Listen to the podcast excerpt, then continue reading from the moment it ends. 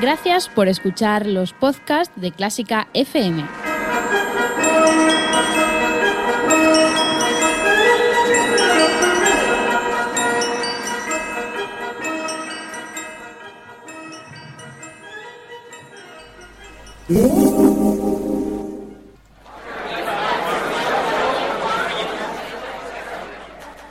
Comienza Voz y Salud.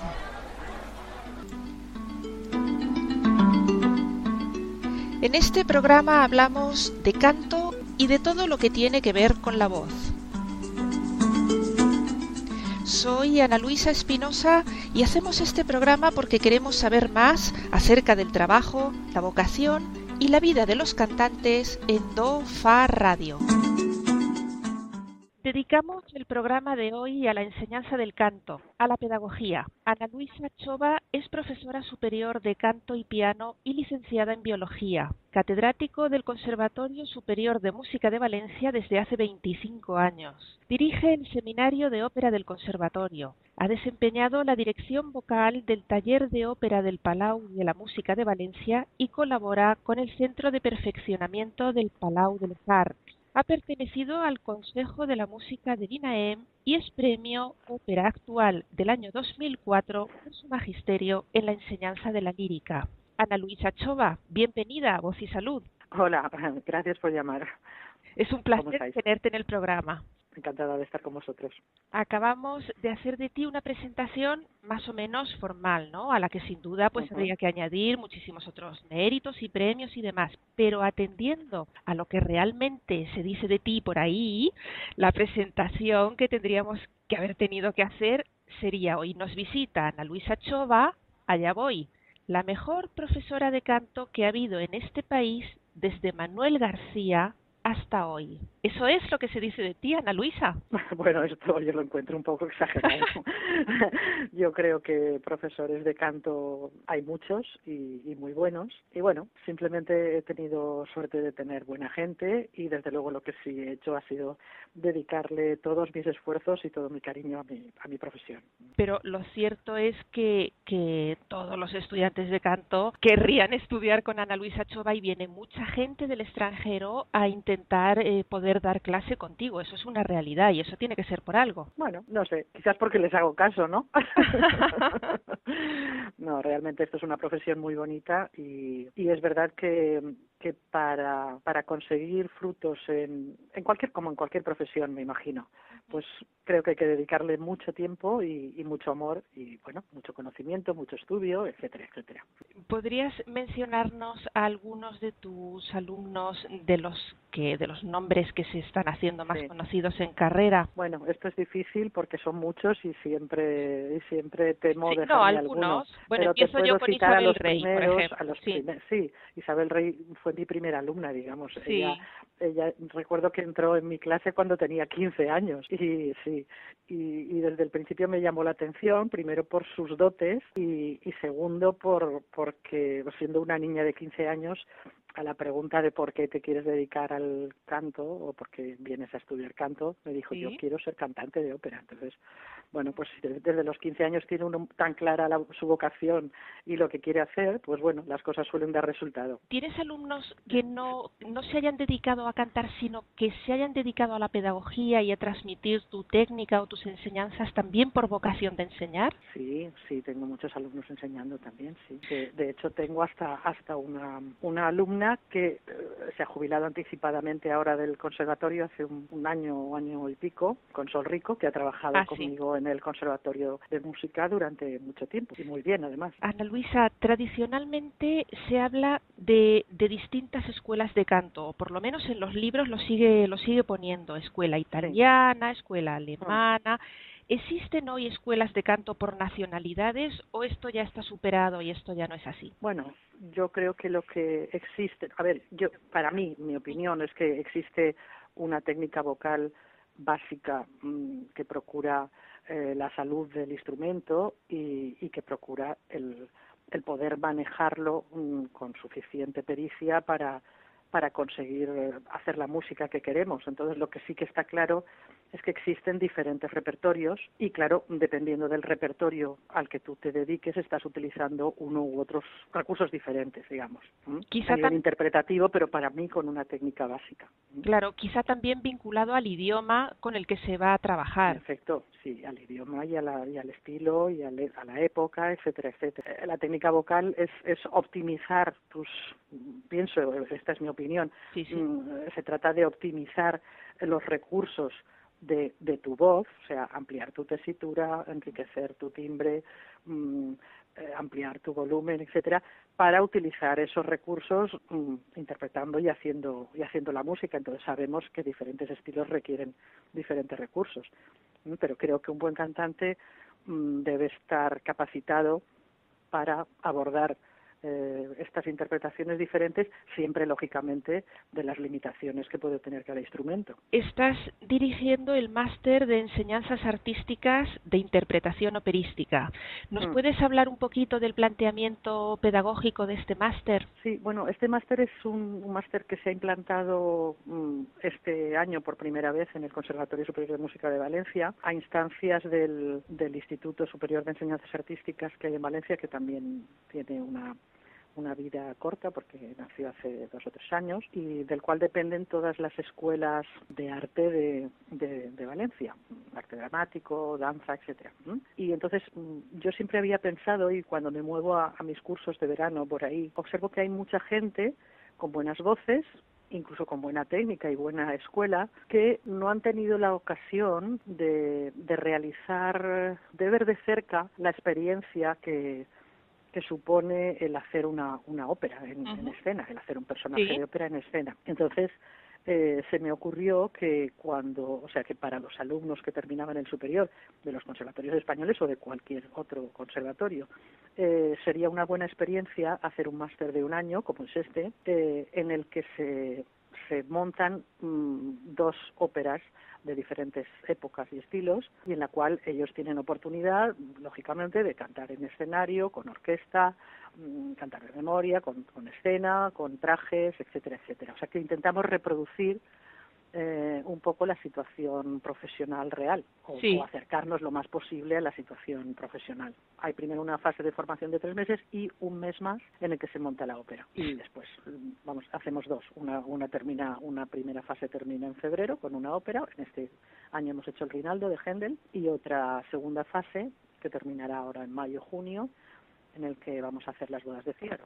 Se hacen en diferentes auditorios de Valencia, después de hacerlos en el auditorio del conservatorio, y se hacen en, diferentes auditorios de Valencia, pero realmente luego no salen de gira fundamentalmente por la orquesta, porque claro, eh, ah, este eh, taller de ópera eh, en el que en el que el máster trabaja eh, lo hacemos con la orquesta del conservatorio y para la orquesta es como una asignatura optativa dentro del grado. Ah, y claro, lógicamente a los chicos de la orquesta mm, no los puedes eh, luego cuando cuando terminan eh, al año siguiente son otros chicos, quiero decir, mm. tiene que ser compatible con sus otras asignaturas, con sus exámenes, etcétera.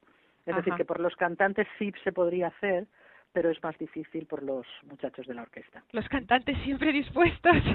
Los cantantes siempre, ya sabes. Sí. ¿Y la, la palabra máster quiere decir que tiene el respaldo de, de máster universitario o tiene esa cualificación o no? Yo quise que en el que en el, al máster pudiera acceder cualquier persona con la titulación superior de canto obtenida en cualquier lugar. Eh, y luego sí que es, es un máster que se ha elaborado, que tiene ya la aprobación de la ANECA, de la Asociación de Calidad, y, y dentro de muy poquito tendrá la del Ministerio. Ah, ya tiene el visto bueno de la Comisión del Ministerio, o sea que realmente es un máster oficial. Sí, ¿y cuántos alumnos ha habido este año?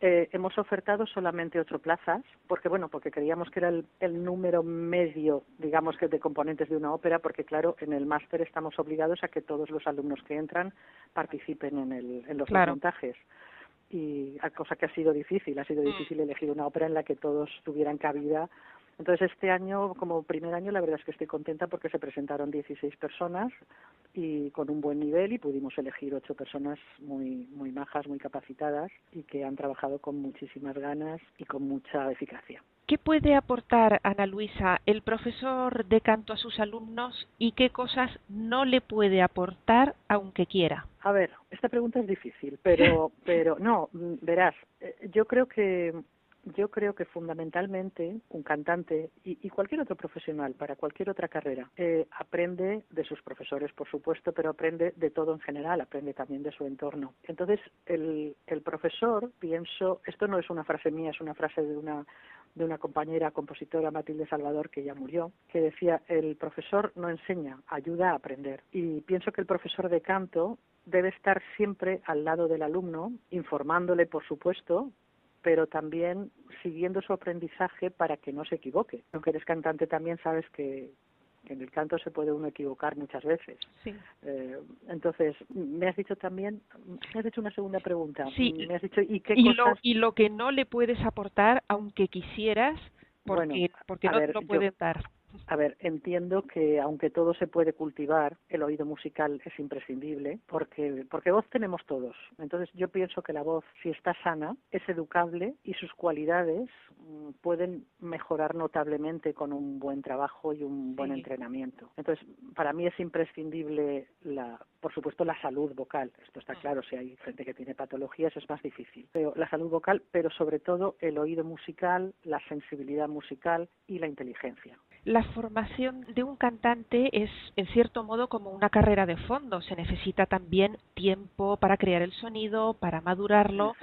Pero los tiempos actuales, Ana Luisa, parecen exigir inmediatez en todo. ¿Tienen los estudiantes de canto paciencia suficiente? Pues esto es un verdadero problema y sí es cierto que, que los estudiantes ahora están un poco mm, pienso, mm. más presionados que cuando yo empecé, en el, año 80, presionados por el ambiente, por la, por la gran cantidad de información, por todos los estos medios de comunicación con los cuales sabes todo lo que pasa, sabes, y, y, realmente están un poco estresados por, por su futuro, por su futuro profesional por el hecho de poder conseguir trabajo, sabes que, que, las cosas cada vez están más difíciles, cada vez hay mayor competencia. Mm, sobre todo dependiendo del tipo vocal. Tú sabes que hay eh, voces masculinas de bajo, hay muy pocas, por lo menos en España, y sin embargo voces de soprano hay a cientos o a miles, ¿no? Desgraciadamente. sí, desgraciadamente. Entonces, el problema es que, que uno se encuentra con que hay mm, con que está un poco sujeto a, la, a las leyes del mercado, ¿no? Sí. Que las voces que hay voces que son más requeridas por por su escasez, digamos, y entonces hay gente que pasa a, la, vida profesional, a veces solamente por, por su tipo vocal, sin eh, concluir del todo su formación. Claro. Cosa que es una suerte profesionalmente, pero que, pero que es un arma de dos filos. Sí. Y, y, sin embargo, pues hay montones de voces de sopranos con, con voces preciosas y sobre todo con una formación extraordinaria que desgraciadamente no pueden ejercer su profesión o por lo menos no tanto como querrían. ¿Te parece que está bien planteado el sistema educativo en nuestro país? O sea, lo que es la carrera académica. O si, si a ti te dejaran trastear ahí, quitarías cosas y pondrías otras. Bueno, es complicado y desde luego sí que hay, hay, muchísimas cosas por mejorar. En principio, yo no sé si en todos los conservatorios, pero los planes de estudio cada vez han ido mejorando, o sea, mejorando entre comillas, porque cada vez son más ricos.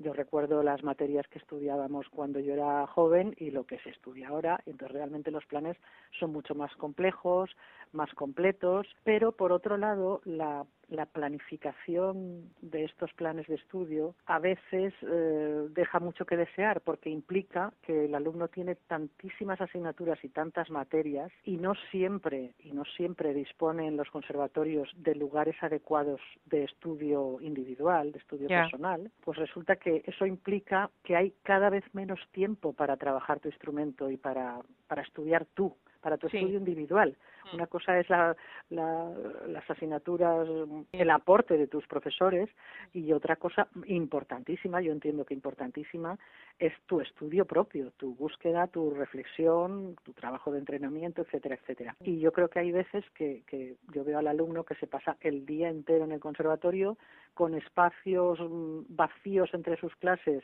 que no puede aprovechar porque o no hay mm, suficiente biblioteca o no hay suficientes cabinas de estudio, etcétera, etcétera, y esto es un, un problema. ¿Hay algún sistema educativo en, en otro país que pudiéramos decir ese modelo es el que tendríamos nosotros que, que, intentar tener aquí. ¿Te consta que haya algún sistema, entre comillas, perfecto por ahí? Bueno, perfecto supongo que, nunca hay nada o todo se puede perfeccionar. Eh, lo único es que quizás, eh, a ver, en, los conservatorios del espacio europeo los planes de estudios en todos han, han crecido y han aumentado y supongo que este problema de, de exceso, no exceso porque sobren, sino exceso de asignaturas por el tiempo que tienes para asumir su estudio, ¿no? Lo que puede, lo que puede ser, estoy prácticamente segura de que hay en los conservatorios de holandeses, eh, en Bruselas, en Alemania y tal, es eh, que los centros quizás están más dotados para facilitar al alumno este estudio individual. Y una vez que ya se termina la carrera, ¿qué oportunidades hay ¿Qué se hace? ¿Dónde hay que ir? Ahí viene lo difícil porque, mira, precisamente este año en el, en el máster tenemos una, una asignatura de, de promoción, de, de ayuda a, la promoción del alumno y hemos tenido muchas conferencias y charlas con gente que ha venido a audicionar y que luego les ha hablado, con gente de teatros me refiero, eh, que ha venido a audicionar y que ha venido a, a, a, charlar o a informarles sobre audiciones. Entonces, claro, está claro que la, la única salida es eh, buscar una agencia, buscar una agencia artística que, que digamos que te introduzca en los teatros, porque porque si te si nos fijamos en el apartado, en el trabajo que, que consiste el, el, en la canción de concierto, o sea el concierto, pues bueno, esto supongo que también mucho va por agente, pero otra cosa, otras vías son pues, el conocer directores, etcétera, ¿no? Pero pero vamos, parece que que todo el mundo coincide mmm, eh, en que es fundamental el que tú tengas un agente artístico. Pero claro, para la gente joven esto mm, es realmente difícil. Y ya te digo, sobre todo dependiendo del tipo vocal, porque claro, un agente artístico puede asumir el, el, el procurar la, la, contratación de determinadas personas, determinado número de personas, pero no puede acoger dependiendo también de, la, de las posibilidades de la agencia y del alcance de la agencia. Y que hay unos tipos vocales más buscados por los agentes que otros. vocales que les vienen a buscar a casa y otros pues que, que están dando nadando a brazo partido en este mundo a ver si se hacen un huequecito, ¿no? Ya, eh, yo recuerdo eh, que, claro, yo eh, al ser soprano lírica, pues claro, fíjate, la, la montonera de sopranos líricas claro que hay. Y todo y todos los agentes dicen no es que lo que estamos buscando es un tenor claro, a ver claro, claro. y entonces pero claro. sabes qué pasa que yo yo pienso que también esto eh, hay un, un fenómeno curioso y es que ahora que hablas de los tenores sí. eh, porque porque las voces graves mmm, sabes que en las óperas eh, suelen bueno pueden pueden hacer papeles más secundarios, etcétera. Los tenores son siempre los chicos de la película, digamos, claro. ¿no? Entonces el problema eh, con los tenores es que pienso que también eh, salen del cascarón demasiado pronto sí. eh, por esta sencilla necesidad del, del mm. mercado, de las óperas. Eh, y, y entonces resulta que, que hay, hay pocas voces de tenor y encima muchas se queman. Es decir, claro. que todavía disminuye más el número. Sí, porque se, porque mm, empiezan a abordar eh, roles de, de importancia o de dificultad antes de estar preparados suficientemente sí. a nivel de, si no de conocimientos, por lo menos de entrenamiento, de entrenamiento sí. de la resistencia física y de la resistencia del instrumento. Entonces esto, esto es, un, sí. es una pescadilla que se muerde la cola, ¿sabes? Claro, claro. Hay pocos tenores y encima muchos nos los cargamos. y esto condiciona también, sí, sí, sí, condiciona también las voces que se premian en los concursos. El, el, yo creo, el yo creo que, que aunque sea, aunque sea inconscientemente, sí. Sí, porque, sí a, a, igualdad de a igualdad de nivel. Claro. Eh, tú siempre piensas, bueno, venga, tenores que no hay. Claro. o, bueno, que no hay o que hay pocos. Sí, ya, ya, ya, ya. Eh, yo creo que, aunque sea inconsciente eh, por parte de la gente que juzga, mm, yo creo que sí. Al hilo de lo que decías de las agencias, en general, por ejemplo, a las sopranos, a las sufridas sopranos, eh, se les pone como una especie de tope en los 30 años en los que te dicen que, mm. que, que si tienes más de 30 ya, ya eres muy mayor para que te coja una agencia, hablamos de una agencia solvente, ¿no?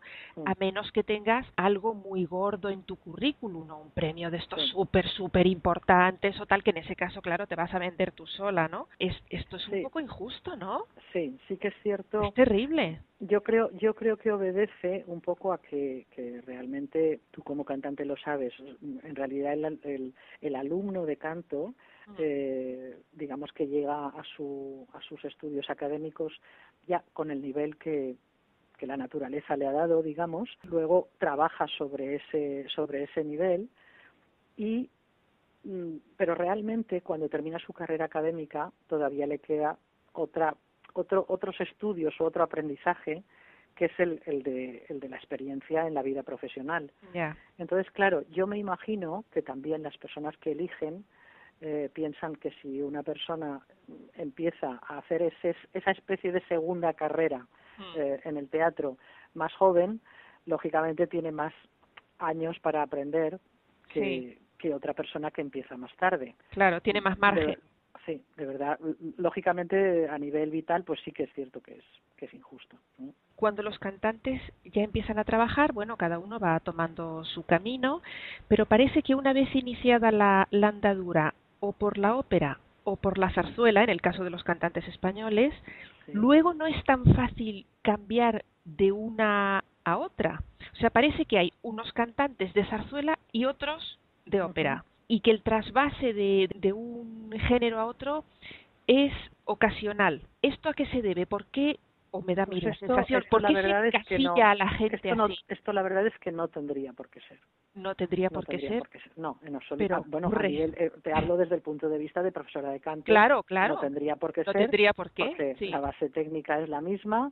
Sí. Y, a ver, mm, lógicamente siempre siempre que la persona que está cantando zarzuela también tenga una formación idiomática mm, sí, sí, sí, más que suficiente con lo cual con lo, porque porque ahora se está lógicamente se, se esto es una exigencia importante mm, dentro de los currículos de los de los cantantes claro pero Entonces, si está formada idiomáticamente no tiene por qué no poder cantar eh, ópera aunque cante zarzuela.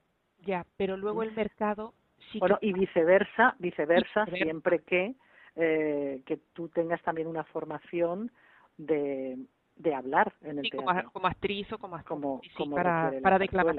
No sé si únicamente, bueno, la gente que elige, el problema es este que decíamos antes, como ahora hay tanto donde elegir, pues supongo que, que dicen, bueno, esta persona sí que tiene experiencia, no sé, en ópera italiana o en ópera francesa, pues bueno, prefiero a esta que la que no tiene experiencia, ¿sabes? O prefiero ya, te lo pues decía, claro, porque hay profesores que incluso le recomiendan a, su, a sus mm, alumnos, mira, no, no empieces en la zarzuela, no, porque como en el momento que cantes ya dos o tres zarzuelas, ya no te van a llamar para la ópera. Y es que, mm, desgraciadamente, ocurre.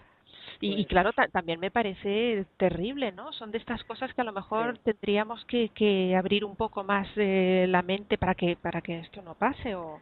Pero yo desde luego ya te digo que, que desde mi mi opinión como profesora de canto mm. y si, si alguien me oye de la parte contratante eh, les diré que, que, por supuesto que no hay por qué hacer esta distinción. Ya, ya.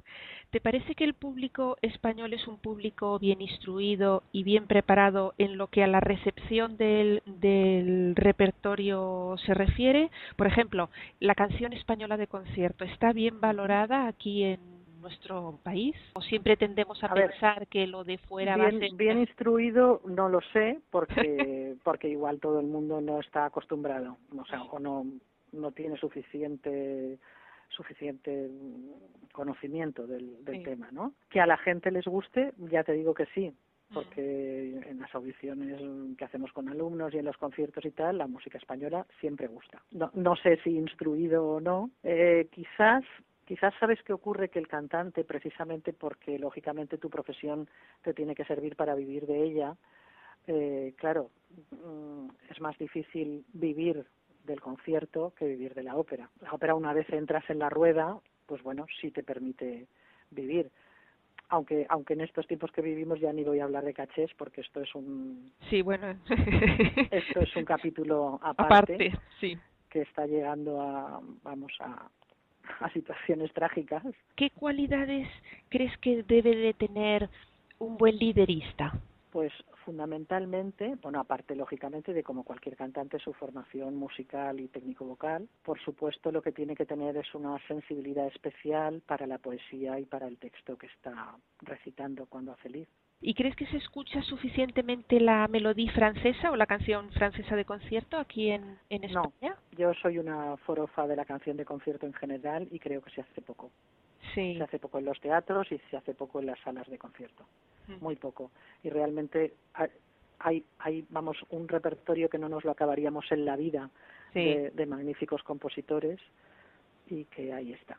Ah, ahí sí, está sí, sí. muchas veces olvidado. A los, a los extranjeros, a los cantantes extranjeros que vienen a España cuando hacen canción española de concierto, a veces les permitimos cosas, digamos, pequeños errores o imperfecciones, sobre todo en el, en el texto, que luego a los españoles, cuando vamos a su país a cantar lo de ellos, no nos los permiten. Estoy completamente de acuerdo. Porque hemos oído cada jota de falla, las japonesas ya con un idioma terrorífico.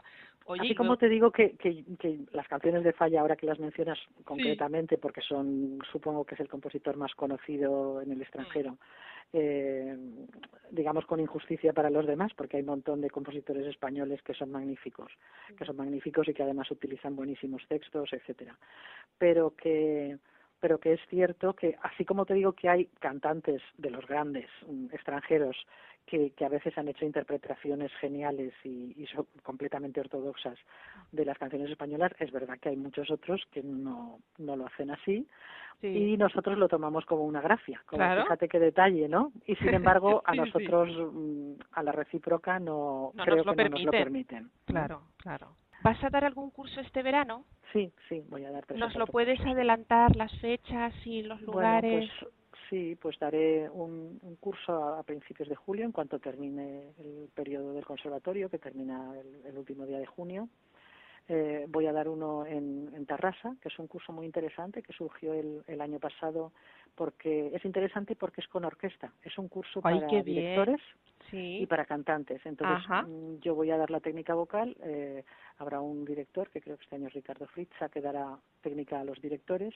Y luego hay sesiones conjuntas eh, de los cantantes y los directores con orquesta. Entonces, es un curso muy interesante. Y después Ajá. voy a los, al- a los festivales de Granada. Este, esto es un curso al que voy por primera vez y me hace mucha ilusión. Al que voy con Rubén Fernández Aguirre. Después voy a los cursos de Daroca. Y finalmente voy a, a San Sebastián, a la quincena musical Donostiarra.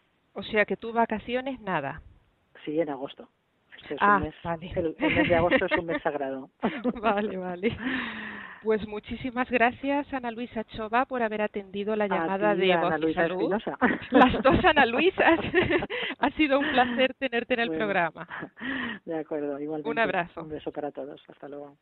Recuerden que pueden ponerse en contacto con Voz y Salud a través de la web dofaradio.blogspot.com y en Facebook en nuestro perfil Dofa Radio, página oficial. Queridos oyentes, esto es todo por hoy. Si les interesa el mundo del canto, de la voz y de los cantantes, les espero en Dofa Radio en un próximo programa de Voz y Salud.